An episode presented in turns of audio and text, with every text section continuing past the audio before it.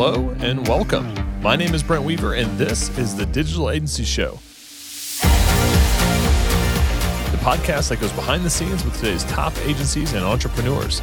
I am really glad you're here, and once again, it's time to transform your business mindset.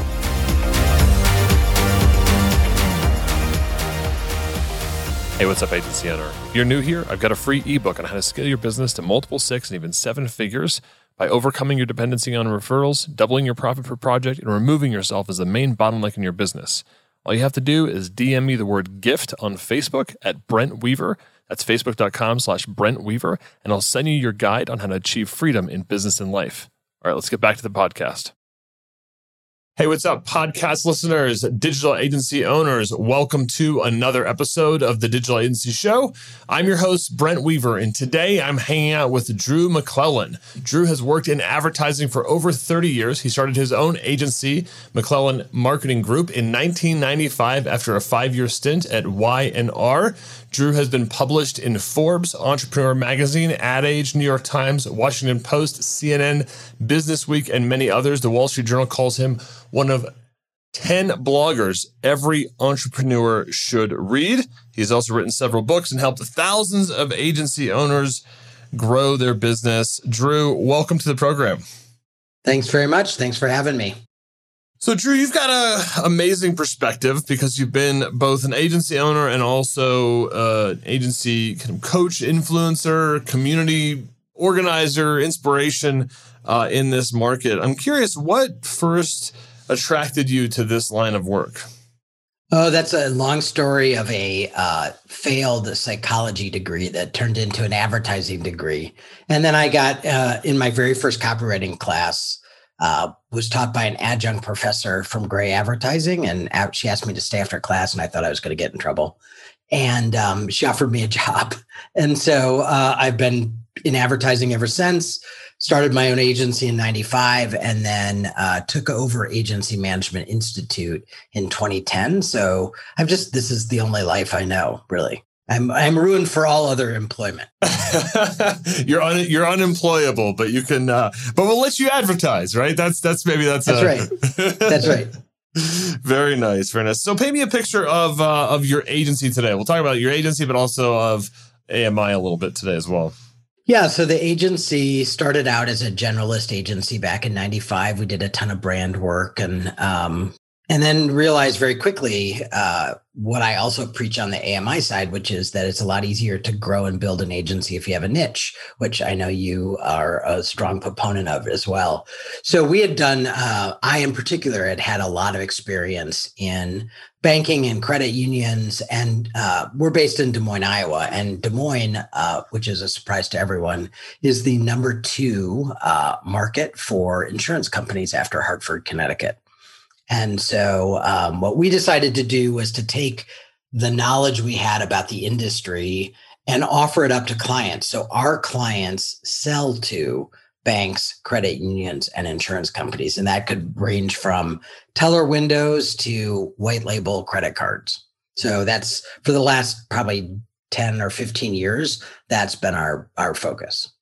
And that seems like an uncommon niche, which I love to hear because right. I feel like when people are thinking about finding their their niche or their sweet spot, that market that they want to serve, a lot of that is sometimes predetermined by our own experience in the world, right? We might think of really common markets like dentists or doctors or lawyers right. Health, or restaurants. Healthcare or Health, banking yeah. or education, which every agency specializes is in on the planet, right? yeah, and, and as I say to them, that's, like not, that's not actually a niche. That's an entire industry, right? Yeah. So so when you say that's not actually a niche, there's an industry is there any uh, definition or or idea of how you kind of describe uh, niches to be more specific? Yeah, you know, I, uh, I am often asked by agency owners, uh, can a niche be too narrow? And the answer is, I've I haven't seen one yet.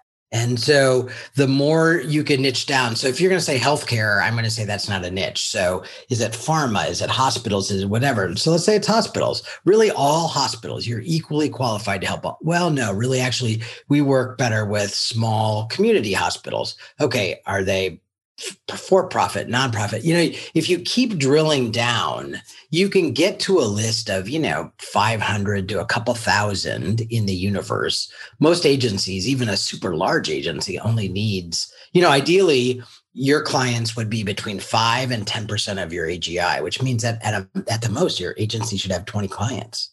And so if there's a, a universe of 2000, that's plenty for you. That's a big enough pond for you to swim in. But if the universe is 20,000, then that's not really a niche. That's that's too broad and it's very difficult for you to prove your expertise and to talk their language because they don't all speak the same language in that big pond of 20,000. You mentioned just real quickly you said 5 to 10% of your AGI. Can you just Yep. Uh, I just anybody that doesn't understand what AGI is or kind of what yep. you meant by that, that'd be awesome. Yeah. So in our industry, as you know, everybody talks about gross billings, but the reality is gross billings are a vanity number. They're irrelevant. So I we work with two agencies that both have a gross billings of $10 million. One's a media shop and one is a PR shop. They have vastly different businesses because for the media shop, most of that 10,000 is a cost of good. It's a pass through. It's the media expense they incur on behalf of clients. The PR shop, they have very little cost of goods, which means that most of that 10 million they get to spend. So a AGI or adjusted gross income is your gross billings minus all of your cost of goods, including any contractors or 1099s. And what's left is your adjusted gross income. And, and that's the money you actually get to keep to run your agency. So you're going to spend some of it on loaded salaries, you're going to spend some of it on overhead, and hopefully you have some left over for profit. And you mentioned that an individual client should make up no more than five to ten percent of their AGI. In the in the ideal world, that you know that the if I were going to construct a fantasy agency, which no one will ever have, it would be that you would have 10 clients that are each 10% of your AGI. Because A, you're not spread out super thin. You're not being nickeled and dimed by a bunch of small clients that we know take as much time as big clients. But B, you're also not serving a gorilla client who's leading you around by the nose because they're so important to your agency that you can't say no to them. I, and by the way, I know no agency that has 10 clients that are all exactly 10%. So th- this is the ideal to work towards, but uh, don't beat yourself up if you don't get there because no one else does either, but you can get close. Hey, what's up, agency owners? I want to tell you about an exciting new software product that is really gaining traction in the digital agency world. It's an all in one marketing and sales platform and is built specifically for agencies. Not only will it help you save money by replacing all of your old software tools, it creates a whole new revenue stream for your agency, and you can white label it, add your branding, and sell it as your own software product. That's why hundreds of agencies have already made the switch from Infusionsoft, Marketo, and ActiveCampaign. You can get more info and access their unlimited agency plan for just 297 a month or start your free trial over at igniteyouragency.com. That's igniteyouragency.com. So how do you balance something like that? Because I always find that unless you have a really uniform pricing model, that somehow the the Pareto principle seeks its way into your your business, right? You maybe if you had ten clients and you're doing let's say a million dollars a year, for some reason, you know, two or three of those clients maybe are producing an outsized share of revenue. So, um, yeah. you know. Is that just kind of how, how things go that you're going to have some clients that are going to drive more income than others? Well, and I and I think you know you you referenced this in your book, but I think the more narrow the niche and the more carefully defined the services, the more likely you are to be profitable. So I think oftentimes a client that is maybe growing in size in terms of their billings, but perhaps not in their profits, are they're asking you to do things that actually aren't in your expertise. And so it takes us more time and more energy to do that work, which means that we're making less money on that work.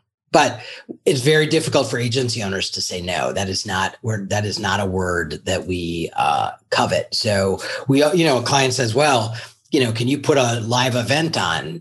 Yes. Can you get Bon Jovi to perform? You bet. Can you also do a direct mail piece for me? Of course we can. Can you uh, build me some sales funnels in Infusionsoft? Absolutely. Well, maybe one or two of those is actually our expertise, but we say yes to all of it and then we figure out how to get it done, but not at an equal profit level. One of our uh, speakers at our virtual Youth Summit event had their kind of pre niche services listed on a uh, on, on one of their slides and it had you know web design web development digital marketing copywriting pr photography videography social media and we'll move your fridge. Right. Um, right. Why, that, that why? is the agency owner's mentality. If you if you're going to put money on the table i will say yes. Uh, and oftentimes that actually ends up costing us money why? I mean, is it is it um and you've got you've just been in this space for so long. You've talked to so many agencies. You know this problem so well, both from seeing other agency owners having this, you know, this habitual yes thing. Right. And right. um but then you also know that there's profit and scalability on the other side of no. But what right. is it that creates that paradox in our space. We all know that when we say no more often, we're going to be more profitable or more focused or we're going to get more clients. Yet we somehow in the moment have this all bets are off, right? The client just, right. you know, I, I told them I wasn't going to move their fridge. Then they asked me they're going to, you know, if we'd move their fridge. And I just said yes because we had the bandwidth and it, you know, it, it's going to pay the right. bills. Right. I, I think it's a couple things. Number one, I think it is a genuine desire to be helpful and so when a client expresses a need, as a, as a rule, agency owners are incredibly generous um, people who want to really serve and help their client. And so it's just a hair trigger reaction to say yes, number one. Number two, I think agency owners never forget that they have mouths to feed. And so there's this constant pressure, whether they're your employees or your contractors, you feel a huge obligation to make sure there's enough money in the coffers to keep everybody well paid and that you're not facing the day of you know having to let someone go. And i and the third thing is uh, i think most agency owners do not understand agency math. I i probably spend the lion's share of my days teaching agency owners how to interpret the financial data they have in a way that in a glance in five minutes they can look at it and know whether or not their agency is healthy or not. But if you don't have that you're really kind of operating in the dark which i think creates this sense of scarcity around money which makes you say yes all the time as opposed to being comfortable and confident that you've got two or three months of reserves in the bank. You know you've got a cash flow projection projection and you know what projects are coming in. So you can choose to be more selective about who you work with I, and I love that you. I love that term, agency math. I think that yeah, that's different than other math, and and CPAs don't teach it. In fact, they do it wrong. And uh, well, because and I think because there is there is very specific math that or, or numbers right that comes into play right. within our industry. Like people can be insanely profitable at a per project level or even a per hour level and they could be focusing so much energy on is this project profitable but then when you step back and look at the the, the business as a whole you're like wow every month you're not profitable but like in the moment of pricing and things like that they're thinking oh i'm going to sell this project for $10000 i'm going to pay you know, my contractors $2,500. I'm going to pay some staff members, you know, about 30 or 40 hours, right? There's going to be another 1500 there, right? Whatever. And at the end of the day, they're like, oh, we're going to have $5,000 left over. And then the end of the month comes and they're negative three. Right. Well, and that's the case of every project you have may be profitable, but you don't have enough work to balance the overhead load you have. So the the number one problem in any agency today, if an agency calls me and says, I can't figure out why we're not making money. Can you look at my numbers? The very first thing I look at is their staff size. And 95, I'm being generous, probably 98% of all agencies are overstaffed for the for the amount of work they actually have in.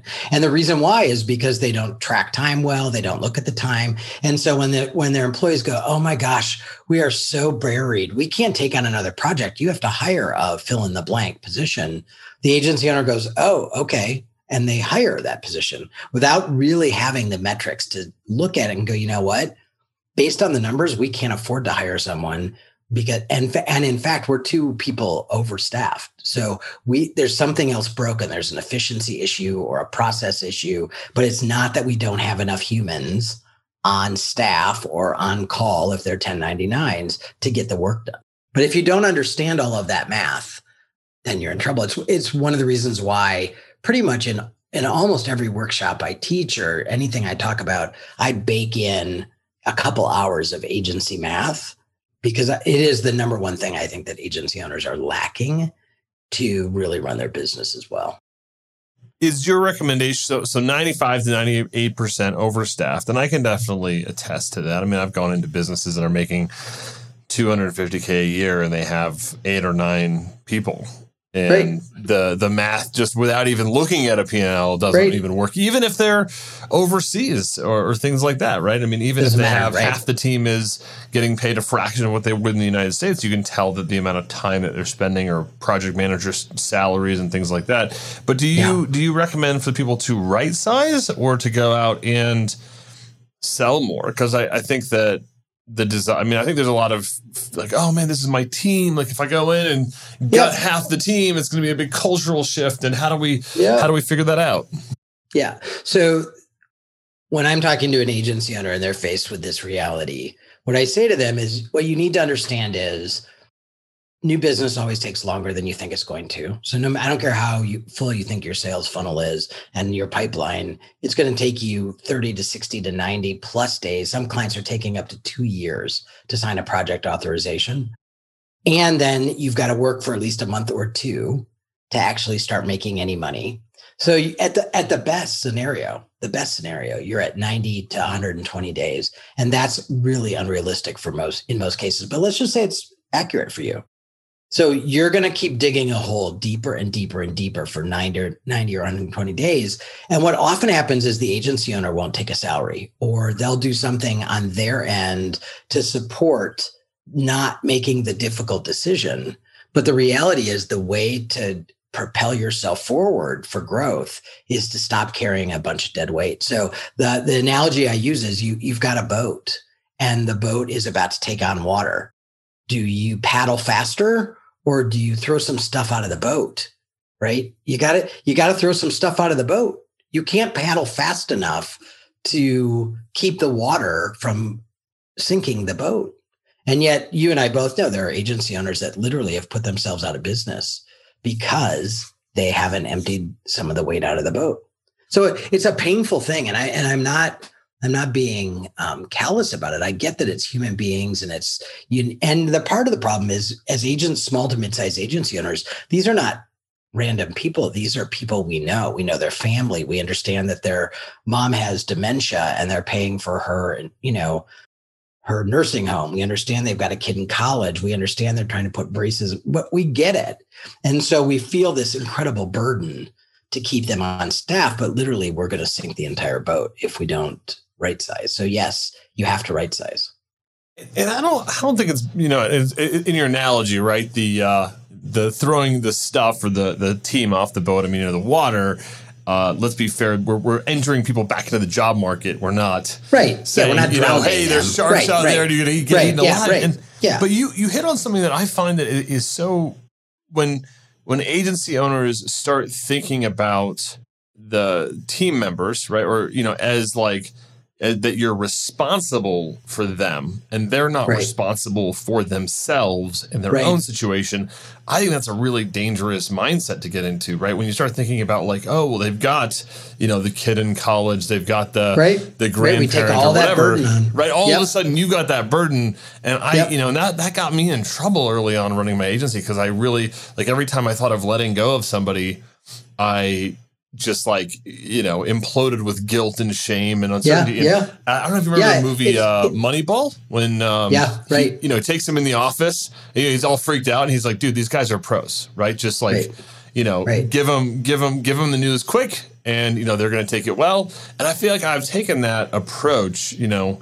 And that's helped me at least a lot in terms of treating people like professionals that they are they're responsible for their own you know their own life and their own situation and sometimes you have to make a call for the best of the business even when that's not a really comfortable situation and I, and I think how agency owners feel about it is if i had run the business better I wouldn't be sending Mary out into oh, the man. job pool. I just, right? I, have right? felt that, right? It, yeah, of course. There's so much. I, I, think it's very natural. So, so the the way to uh, avoid that uncomfortable situation is to not put yourself in that situation. If you're in that situation now, right size to an appropriate size, and then do not allow yourself to get overstaffed again. Always be a little leaner than you need to be.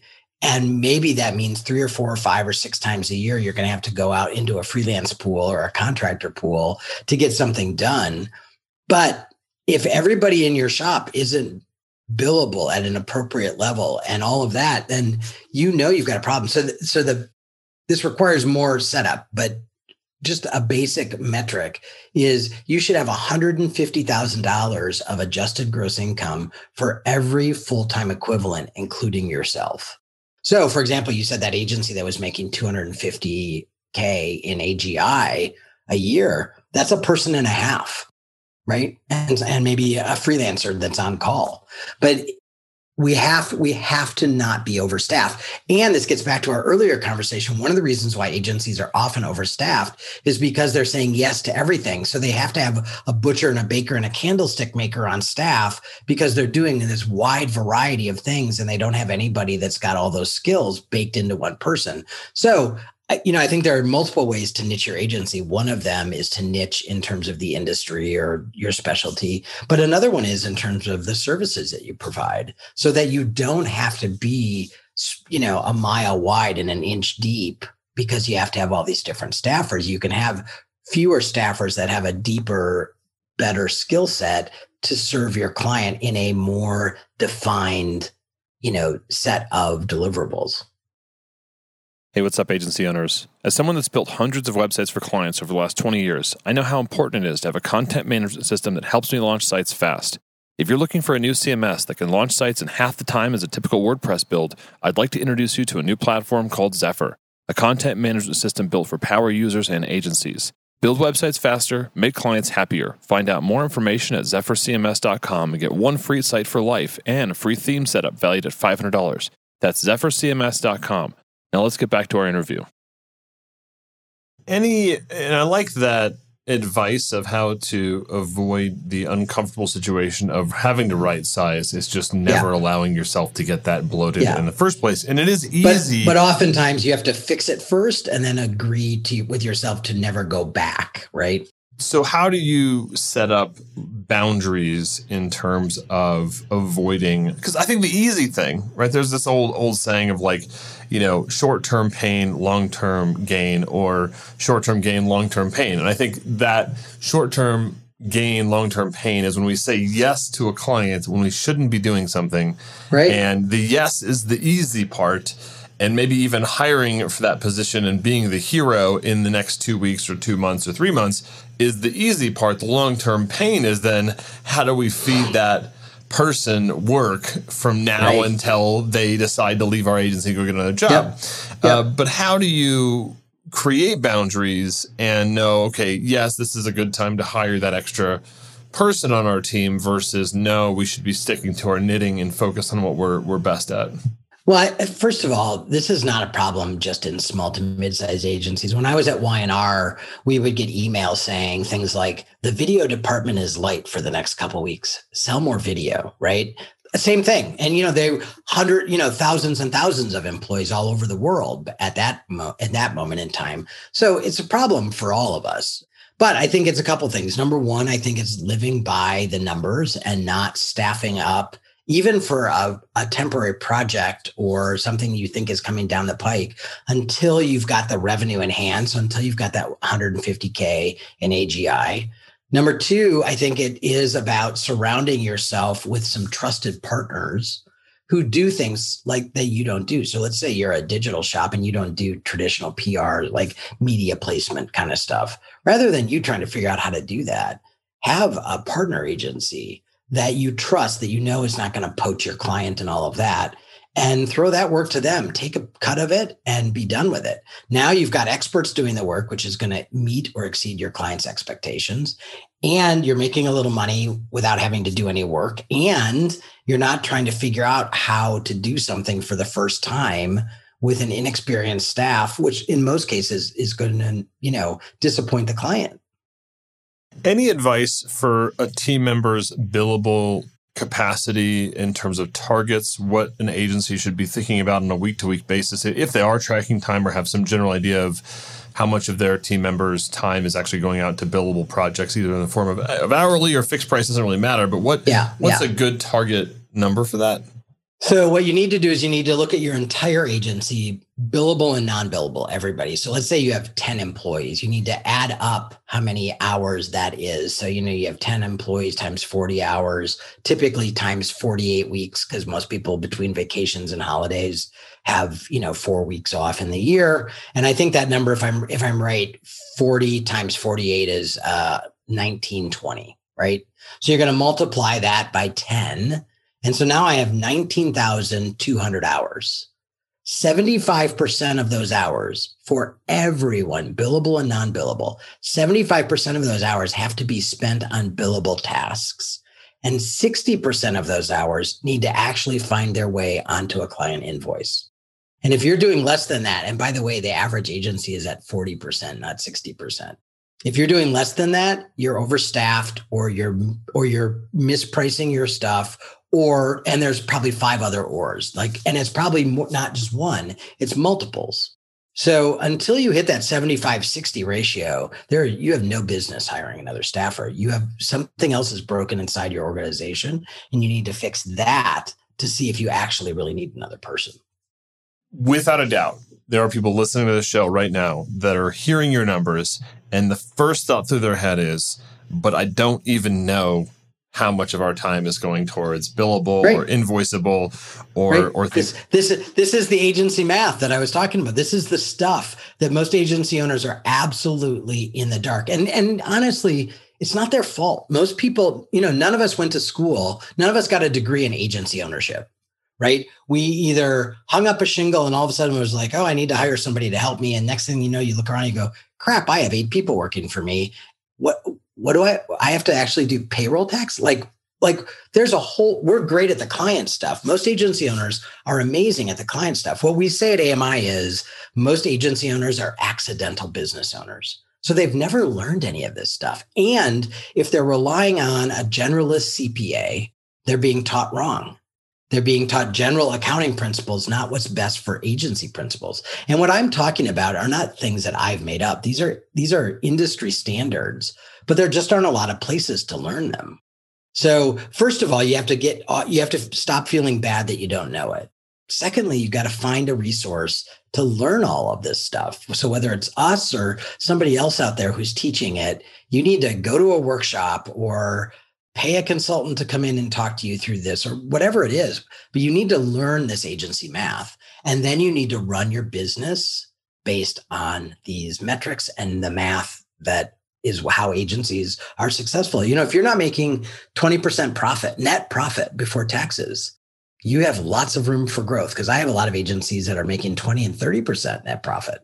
At the end of the year not not every month not on every project they they have a they have a tax problem which is how do i mitigate my tax risk so i don't pay all of this in taxes? That's a great problem to have how do you i mean so so assuming you learn agency math uh, what i was kind of getting at too there was this idea this issue around time tracking i mean i see it in small agencies, I see it in large agencies of just not having the data in the first place to even know they can they can build the spreadsheet, but then having the team actually account for it and track their time. I know as, a, as an agency owner myself, it was always a challenge to get people to track time, to track time consistently, especially if we're in a fixed price billing kind of environment. Like if people don't track time, you know, really nothing ends up happening. I mean, we don't have the yeah. data to so make that, good decisions. That, that is a hundred percent the agency owner's fault. Yeah. A hundred percent. It's mandatory or you get fired. That's it. You do your timesheet every day. You get three warnings. If you don't do it, you have to leave. And they'll probably have a sacrificial lamb, but then everybody's going to do their timesheets. You cannot run your agency without the data you need to have insight into what's happening in your own business and timesheets. And I know there are consultants out there who go, you don't need a timesheet. You can value pride. Blah. Bull. That's ridiculous. It has nothing to do with pricing. Nothing. It has everything to do with understanding how the greatest and most important and most expensive asset in your business is functioning, which are your people. It's it's a it's a process and efficiency measure, not a billing measure. Yes, sometimes we tie billing to it as well, but that's not why we track time. How do you know if your estimates are right or wrong if you don't track time? How do you know if one employee is a rock star and the other one is spending most of his time on eBay if you don't track time? Like, how do you know that stuff? You you can't know it. Is that you know? But I kind of back to what you were saying about the uh, the uncomfortableness of letting go yeah. of somebody that the agency owner thinks, oh, it's my fault. Which I love the responsibility here, but the thing that I see that happens a ton is agency owners put that system for time tracking in. They don't personally use it, and then ding ding ding right there. Yeah. That's the first problem, right? If I'm saying this is so important to the business, and then I don't do it I'm sending a mixed message and my employees get to choose which message to listen to. One makes them do timesheets and one gives it gets them off the hook. Which one are they going to listen to? Do you think there's a scenario there where the agency owner, I mean, there's all sorts of businesses that have jobs that the owner does not do. Is it, you know, is there ever a scenario or is it just you, you recommend culturally everybody's got to track time, you've got to do it. It's like sweeping yeah. up the floor, cleaning your office kind of stuff? Yeah. And and honestly, it's insightful for the agency owner too. You think you're spending a ton of time on biz dev. You think you're spending a ton of time here and there. And the reality is you're not. You're, most of your day is spent with interruptions from employees or fill in the blank, but you you don't have a clear picture of how you're spending your time either. And timesheets give an agency owner incredible insight into how they are investing their own time and where they need to course correct because in most cases they do need to course correct. Drew, this has been an awesome conversation. I love the term agency math. I think these numbers are uh, great for agency owners to be aware of, but also to start making some changes. 2020 was a crazy year. Yeah. Maybe there's some element of you know that that whole macro forces on your business but at the end of the day you have a lot of control over whether you're profitable or not drew's giving you all uh, some of the numbers and targets to think about today hopefully you're taking going to take action on those and implement changes if necessary. Drew, are you ready for our lightning round?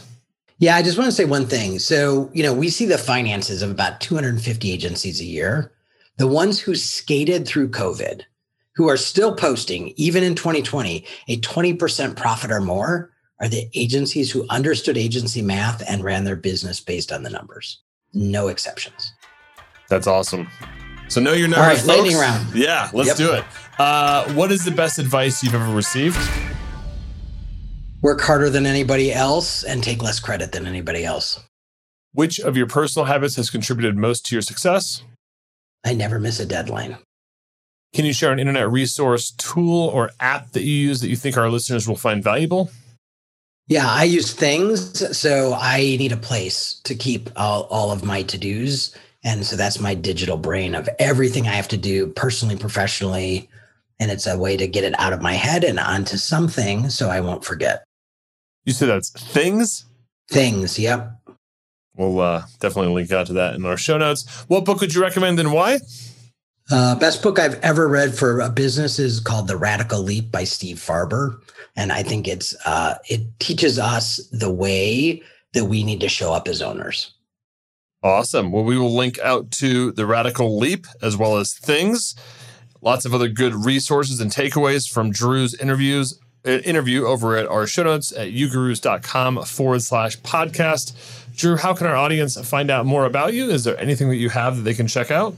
Yeah, if they head over to agencymanagementinstitute.com, there's all kinds of resources. Uh, we have workshops. We're doing uh, an owner's workshop in April uh, in Chicago, April 6th and 7th. We've got a big conference coming up called the Build a Better Agency Summit in August. And we've had a podcast for about five and a half years called Build a Better Agency, which uh, is aimed at and focused on the business of running your business better as agency owners. So, uh, very narrow focus. Very cool. Well, we will link out to all that stuff on our show notes page. So agencymanagementinstitute.com. We'll link out to your workshops, conference, podcast. I was recently a guest on Drew's podcast. Yes, so we'll we'll link out to that episode as well, talking about uh, the recently launched book, Get Rich in the Deep End. So if you have not yet picked that up, definitely check out that interview I did over on Drew's podcast, give you some more background on that. So we'll link out to all those at our show notes page, as well as some social media uh, profiles and all that good stuff of Drew. So if you want to go find out more information about him and follow him, check out our show notes, ugurus.com forward slash podcast. Drew, thanks so much for being on the show today. Thank you. It was great being on the show. Thank you. And that's it for this week's episode of the Digital Agency Show. Stay tuned each and every week for more great content coming to you to help you grow your digital agency so you can achieve freedom in business and life. Until next time, I'm Brent Weaver. I hope you enjoyed today's episode. And remember, if you want that free ebook on how to scale to multiple six and seven figures, all you got to do is DM me on Facebook the word gift at Brent Weaver, and I'll send you your guide on how to achieve freedom in your business and life. Until next time, I'm Brent Weaver.